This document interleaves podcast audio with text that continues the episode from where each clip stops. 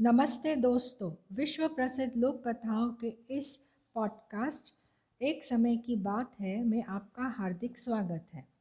तो चलिए शुरू करते हैं एक नई कहानी, दो की लड़ाई, तीसरे का लाभ। एक बार एक सिंह और एक भालू जंगल में अपने शिकार की तलाश में घूम रहे थे। दोनों ही भूख से व्याकुल थे। अचानक उन्हें एक हिरन का बच्चा दिखाई दिया। दोनों ने एक ही बार आक्रमण किया।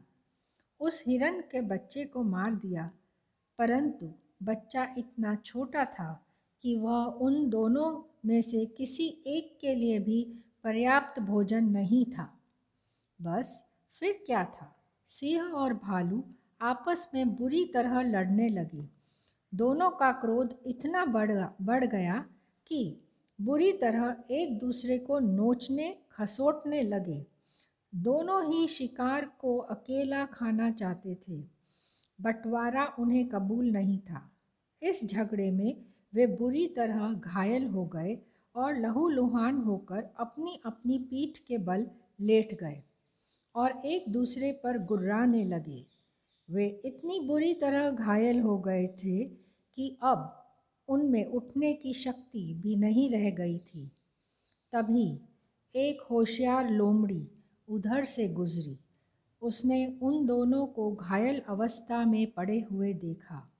उनके बीच एक मरे हुए हिरन के बच्चे को देखकर लोमड़ी सब कुछ समझ गई।